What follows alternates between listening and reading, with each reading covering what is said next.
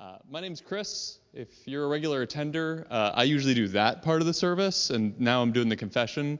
So forgive me if I actually kind of want to just walk around and ask you all, like, what was your favorite sin this week? Because um, that's Lyle, you got one? No, okay, we'll skip that part. Um, this week, I, I want to talk about one of the things that I learned about myself recently, and uh, I'm 42 years old, so you'd think I'd know myself fairly well, but it turns out there's still a lot to learn. So, one thing that I learned was one of the most famous prayers that I've heard over and over again is called the Serenity Prayer. Uh, so, who has heard, again, I'll children's time ish, who has heard of the Serenity Prayer, right? So, it's, it's pretty commonly known. I don't know it that well, so I'm actually going to pull out my phone and check it. God, grant me the serenity to accept the things I cannot change, courage to change the things I can, and wisdom to know the difference. Now, previously in my life, I would not have said that that is a prayer that is all that applicable to me. Never actually thought of myself as being someone that really struggled with, you know, what I can't change. That wasn't really something that, that seemed to impact me all that much. Until this past summer, uh, when I started to, to see a counselor, which I highly recommend, it was fantastic, still do. And he and I were working through things. And some of the things kept coming up with these exact same themes for me. And those themes were that there was this part of my life that I felt really responsible for and felt like it was an incredibly important thing for me to be part of the positive change about it. And so the, some examples were my kids, and especially over the summer with gun violence. I just, I couldn't figure out how to keep my children safe.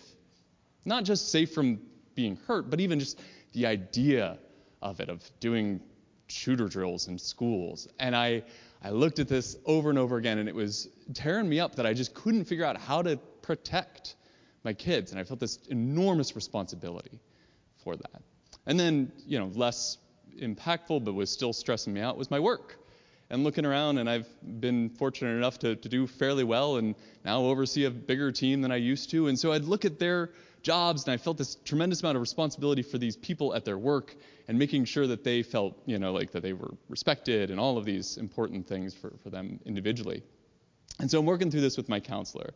And so again, the, the thing about the serenity prayer that I think is funny is never meant anything to me until I saw it in a graphical format. That's the way my brain works. So I did an X and Y, or x and y axis, and kind of plotted out, you know, like with the counselor, my responsibility for things over time has gone way up, right? Like having two children is a tremendous amount of responsibility. So that, that went up really, really quick. And then having responsibility for these people at work went, went up and up as I, I had more folks that, that reported into me. But then I thought, what is my power to make change? And that actually has stayed just, I mean, like there's a little bit of increase, right? Like there's a little bit there, but it's not much. And so there was this gap, and that gap has grown every single year of my life. That there is more stuff that I feel responsible for, but less power that I have to change it, or the same amount of power that I have to change it. And so for the first time in my life, I realized what that serenity prayer really was about. And for whatever reason, it required a graph for that to be something that I could do. So from now on, I look at that and I think of I think of that graph all the darn time. And I think of that responsibility gap. And my confession to you all is that I didn't think about that serenity prayer. I didn't think of the fact that I need to give that, that responsibility gap in that graph to God. That's the only way I can do that.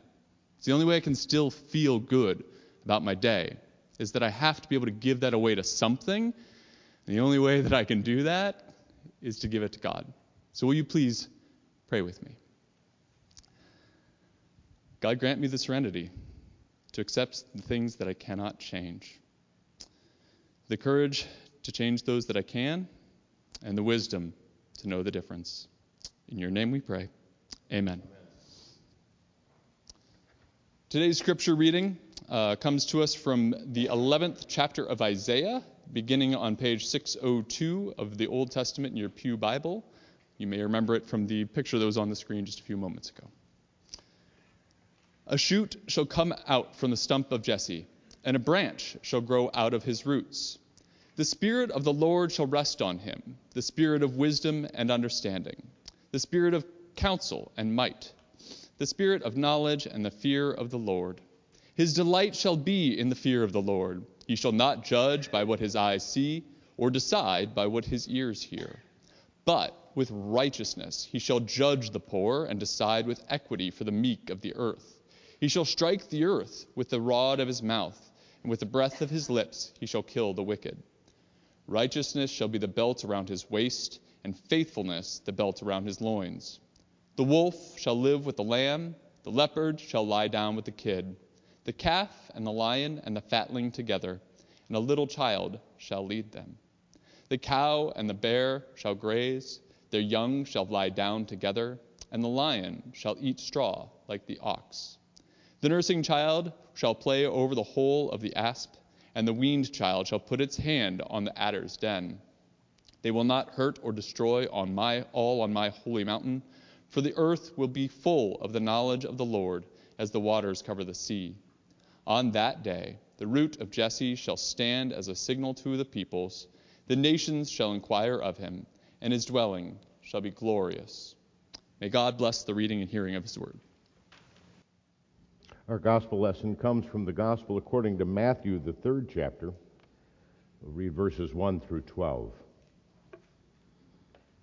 In those days, John the Baptist appeared in the wilderness of Judea, proclaiming, Repent, for the kingdom of heaven has come near. This is the one of whom the prophet Isaiah spoke when he said, The voice of one crying out in the wilderness, Prepare the way of the Lord, make his paths straight. Now, John wore clothing of camel's hair with a leather belt around his waist. His food was locusts and wild honey. Then Jerusalem and all Judea and all the region around the Jordan were going out to him. And they were baptized by him in the river Jordan, confessing their sins. But when he saw many of the Pharisees and Sadducees coming for his baptism, he said to them, You brood of vipers, who warned you to flee from the coming wrath? Therefore bear fruit worthy of repentance, and do not presume to say for yourselves, We have Abraham as our ancestors, for I tell you, God is able from these stones to raise up children to Abraham. Even now, the axe is laying at the root of the trees. Therefore, every tree that does not bear good fruit will be cut down and thrown into the fire. I baptize you with water for repentance. But the one who is coming after me is more powerful than I.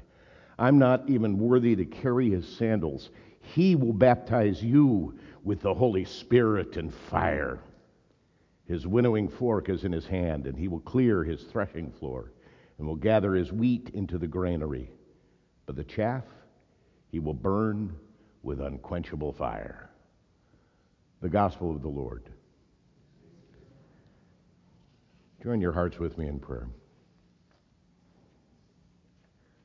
When we hear these hard words, O oh Lord, we also need to hear the assurance of pardon.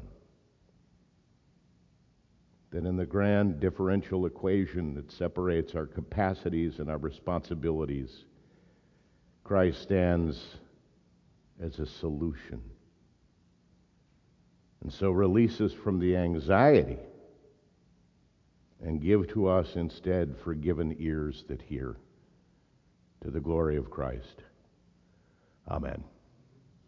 This morning, I want to zoom in on our Isaiah passage to a couple of verses. I want to thank Margaret for addressing the rest of the text about the peaceable kingdom, because that is a glorious image, and we rush to that. But what precedes the peaceable kingdom are these verses His delight shall be in the fear of the Lord. He shall not judge by what his eyes see or decide by what his ears hear. But with righteousness he shall judge the poor and decide with equity for the meek of the earth. He shall strike the earth with the rod of his mouth, and with the breath of his lips he shall kill the wicked. Now, I want to focus on these verses partially because the imagery is so very, very strange.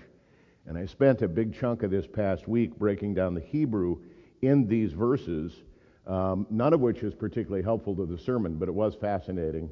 So I won't bore you with what I learned, but after you invest that much time, you better do something with this. So uh, this is the sermon I ended up with. That larger passage of the peaceable kingdom in Isaiah chapter 11 has those wondrous images of the carnivores and the herbivores dwelling together in harmony the wolf with the lambs, the leopards and the baby goats, the lions and the little calves, all marching in a happy procession being led by a little child. It has all the flavor of a Maurice Sendak painting. The grand rumpus, where the little ones and the wild things dwell in safety with unrestrained joy. Even snakes and asps are rendered harmless. They're but little playthings for infants. That's a great vision. Perhaps controversial as Isaiah seems here to uh, champion vegetarianism. I, I, I hope there's steaks in heaven. But the point is well taken because how can you have steaks without something dying? I guess that's all in God's mysterious plan. But predatory behavior is Isaiah's point. Predatory behavior will be banished. You see the vision, and we get Isaiah's point. We're exhausted by violence, and Chris mentioned that in the sense of, of lack of control for the safety of his own children. We're crushed by the running of the human race. And we all, to a certain extent, feel like good old Norm Peterson, who announced to his favorite bartender, It's a dog eat dog world, Sammy, and I'm wearing milk-bone underwear. Our problem with the prophecy is not the vision of the outcomes. That we understand. It's those intermediate steps. How do we get there? We see it at the rallies, right? What do we want? Justice. When do we want it? No. The problem is seldom articulated in those rallies as how we're supposed to get to that justice. We're impatient. We know what we want, but we haven't a clue. Uh, said no one anywhere at one of these rallies, How do we get there? A fair and equitable distribution of access to the means of production and the wealth produced, balanced in such a way that motivations for society's betterment are enhanced by a sense of mutuality and kinship throughout all humanity and the environment. Yeah, at that point, the whole rally would just sort of disintegrate, right? it's no wonder that Isaiah commands that the only way we get there is by a coming Messiah, an anointed one who ushers in those outcomes. And so we are left to reverse engineer the characteristics of that Messiah to discern what is the path to peace. To, as John the Baptist said, bear fruit worthy of repentance. Which brings us to the two verses that I wanted to zero in on today the characteristics of our Savior. Strangely enough, the beginning quality of Isaiah's Messiah is this phrase He shall delight in fear of the Lord. Delight in fear. That's bizarre. What is our movement towards peace? if it isn't getting our fears in the right order, allowing ourselves to not be frightened by that which is not eternal and frightening, and instead to be in fear of those things that do have consequence. Our violent restlessness arises out of misplaced fear. So, the first test question that align our hearts to the behaviors of God's Messiah would be checking our own fear factor. What do we fear? Because the root of all things are motivated by how our fears dictate our priorities. We tend to think of fear as a pathology. We want to get over our fears, right? We want to renounce our phobias. We want to move forward with fearless lives. But the problem is not fear. The problem is that we fear the wrong things. That's what John the Baptist is telling to the Pharisees and the Sadducees. Who warned you to flee from the coming wrath? What alarm bell wakened your senses to the emergency and made you think that this would be a place for your refuge? As the Gospels unfold, we learn how the Pharisees and the Sadducees are completely motivated by appearances and reputations. They spend a great deal of time verifying their ancestry. Their positions were first and foremost inherited. Only the child of a Pharisee could hope to grow up someday to be a Pharisee. That's why John tells them that their Abrahamic heritage is of absolutely no value in the coming kingdom. God could make Abraham's descendants out of a bag of rocks, John says. Being from a proper family was no insulation against the coming fire. Don't fear coming from the wrong kind of family, which is why, particularly, the Pharisees invested so much energy in their appearances Jesus criticized them because they made their fringes long and their phylacteries big, and they would parade around in their flowing gown, uh, gowns, speaking equally flowing prayers. There again, Isaiah gives us a little clue. The reign of God does not arise because things look good. He points out in verse 3 the Messiah does not judge by what his eyes see or what his ears hear. Your clothes and the scores on your oral exams are not your ticket into the kingdom of the righteous. In the peaceful kingdom, delight arises from fearing God and no longer judging one another based on looks or what sounds good. But with righteousness he shall judge the poor and decide with equity for the meek of the earth. Now, righteousness, that's one of those words that uh, Chris would use in a children's sermon uh, because it's one of those churchly words that uh, we only use kind of inside this space. You don't walk out of here and talk about the righteousness of your new house or the righteousness of your children unless you want your neighbors to think you're part of some whack job cult. No, we end up using different words, but the concept of righteousness arises out of measurements. Measurements. A merchant's scale was determined to be righteous when it reflected an accurate balance. You would talk about a righteous measure, a righteous balance. Now, most of us are way too young uh, to remember the butcher's thumb on the scale, you know, and my dad would say, How much a pound is that thumb? Yeah, we don't, we don't have that experience anymore, so let me put it in more modern ter- terms. Righteousness means that the price posted next to the item in the grocery aisle matches the database at checkout when you scan the barcode. Okay? Do you understand what it means now? There's a relationship between what you expect and what you get. Righteousness is consistency. There's no favoritism. There's no bait and switch.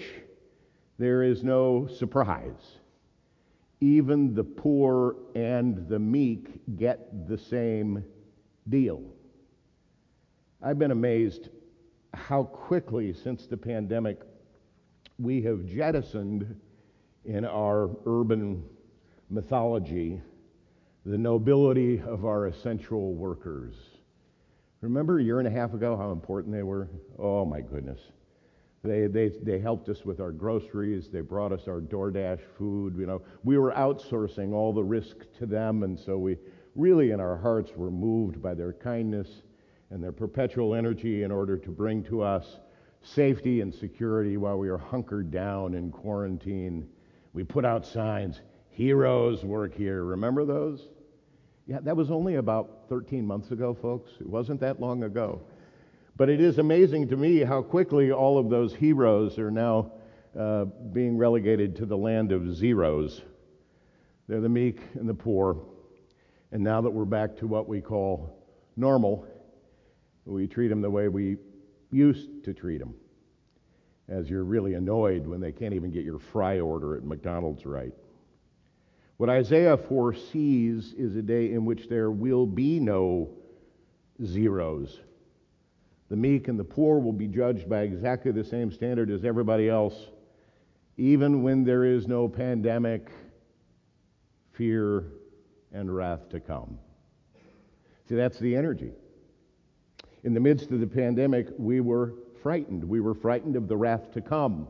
We were frightened of the ambiguity.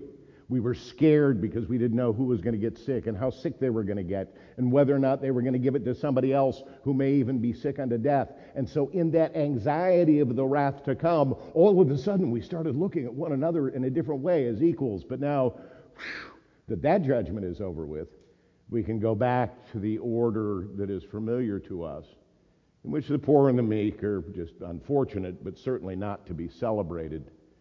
Isaiah grants to us then two more images here as we celebrate the Advent Sunday of love.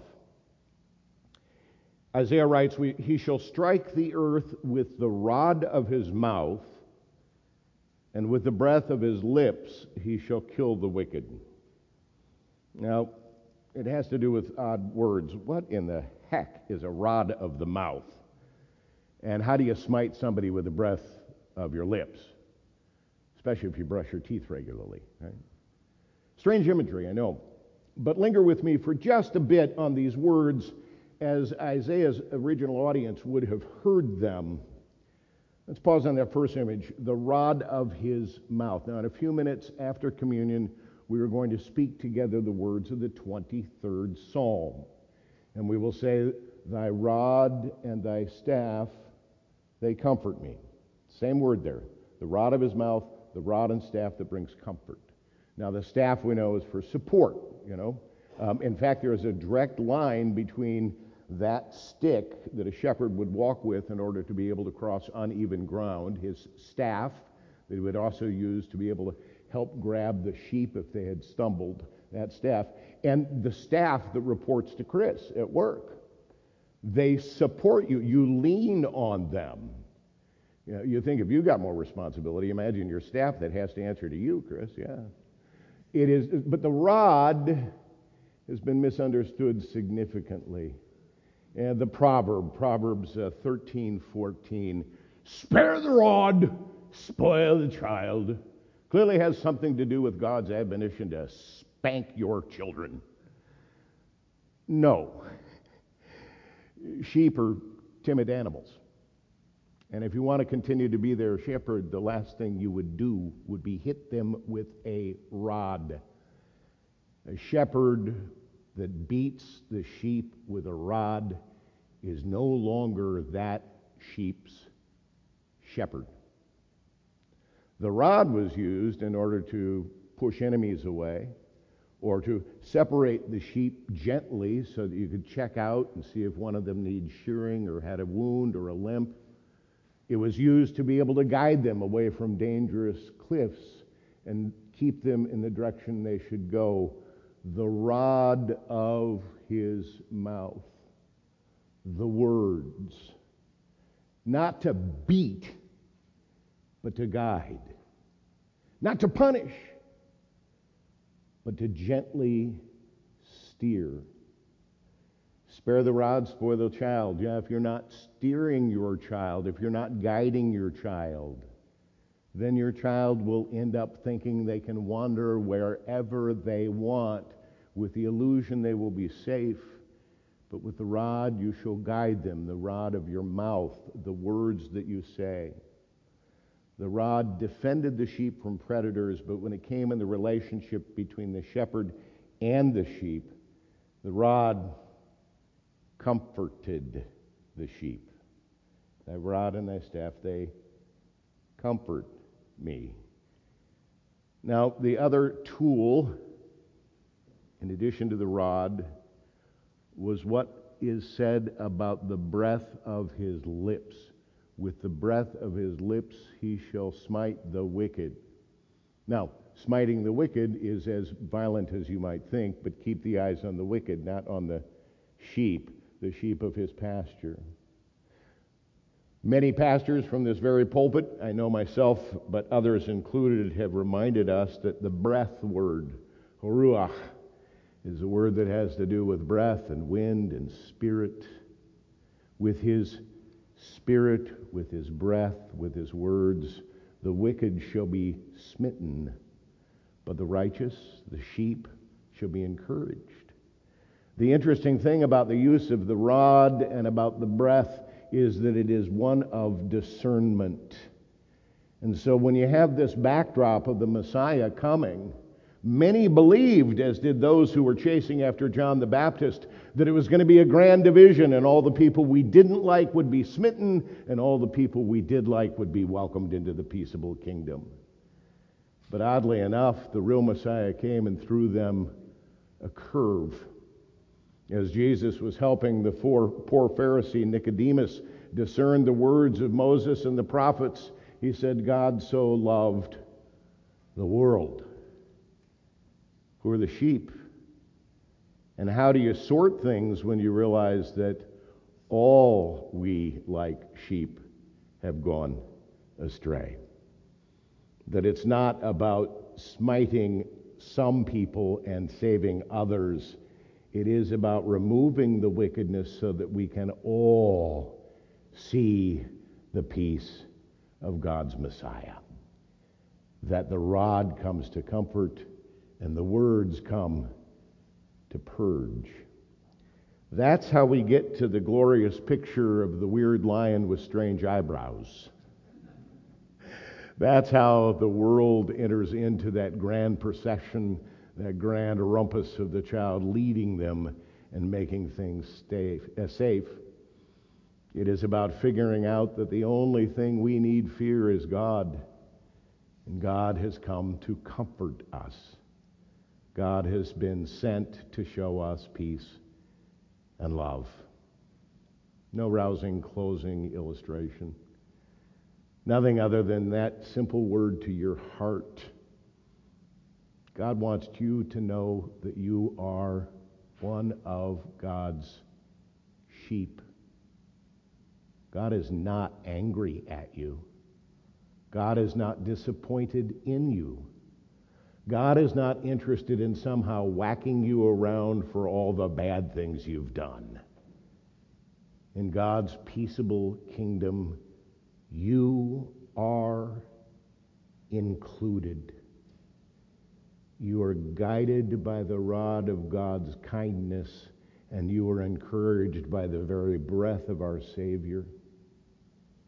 In the middle of all of the places of misplaced fears and anxieties, we are invited to take our own spirit and exhale that false fear and instead inhale the delight of God's presence and that presence invites you. Amen. Let us stand and affirm our faith in the words of the Apostles' Creed. I believe in God the Father Almighty, maker of heaven and earth, and in Jesus Christ, his only Son, our Lord